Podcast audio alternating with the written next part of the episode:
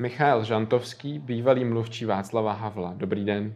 Dobrý den, děkuji za pozvání. Kdo je Michal Žantovský?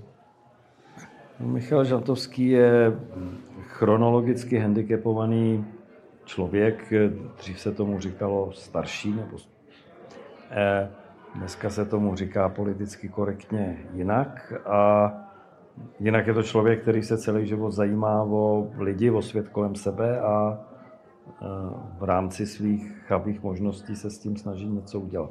Vy jste ve svém životě prošel několika místy a posty vlastně. Jak jste se k tomu celému dostal? Vlastně jaká byla vaše cesta?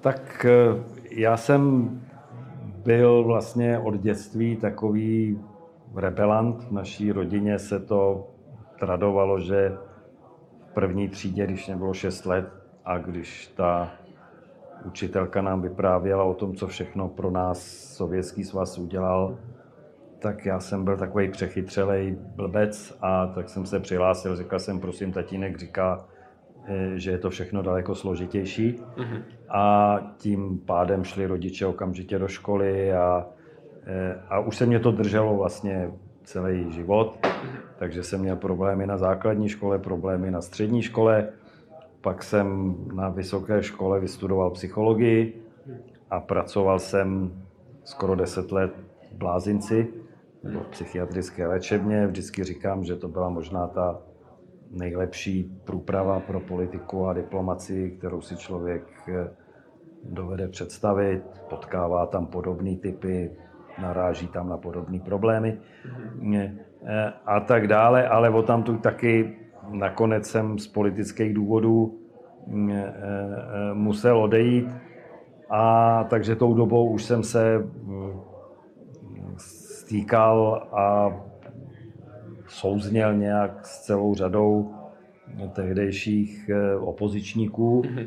včetně Václava Havla, když ho propustili v roce 1983 z vězení. No a nějak jsme si padli do noty, zblížili jsme se a dělali jsme spoustu spolu věcí i důležitých, i milých, i zábavných, i veselých.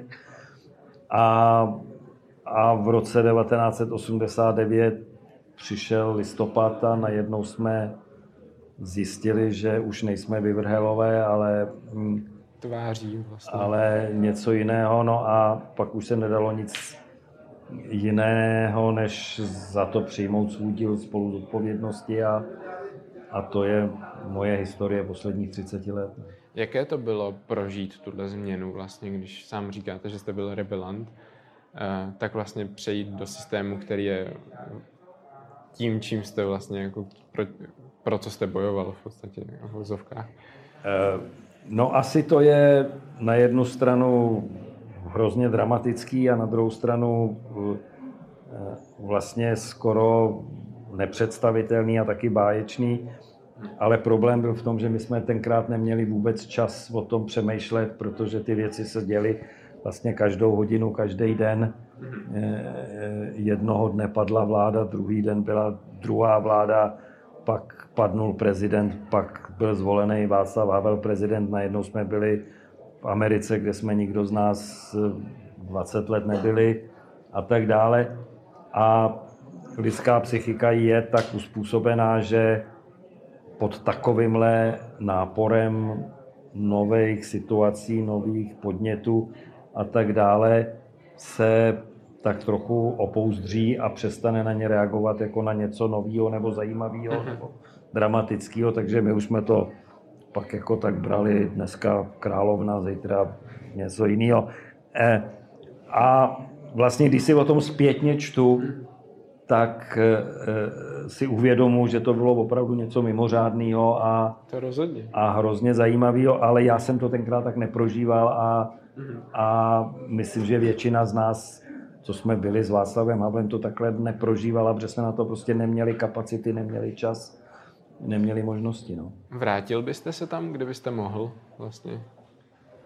To je mm, takzvaná hypotetická otázka. Ano. Je to, mm, žádáte po mně, abych si představil něco, co není možné, takže já si to neumím představit. No. Mm-hmm. bývalý mluvčí Václava Havla Michal Žantovský. Já vám děkuji za rozhovor. Děkuji za pozvání.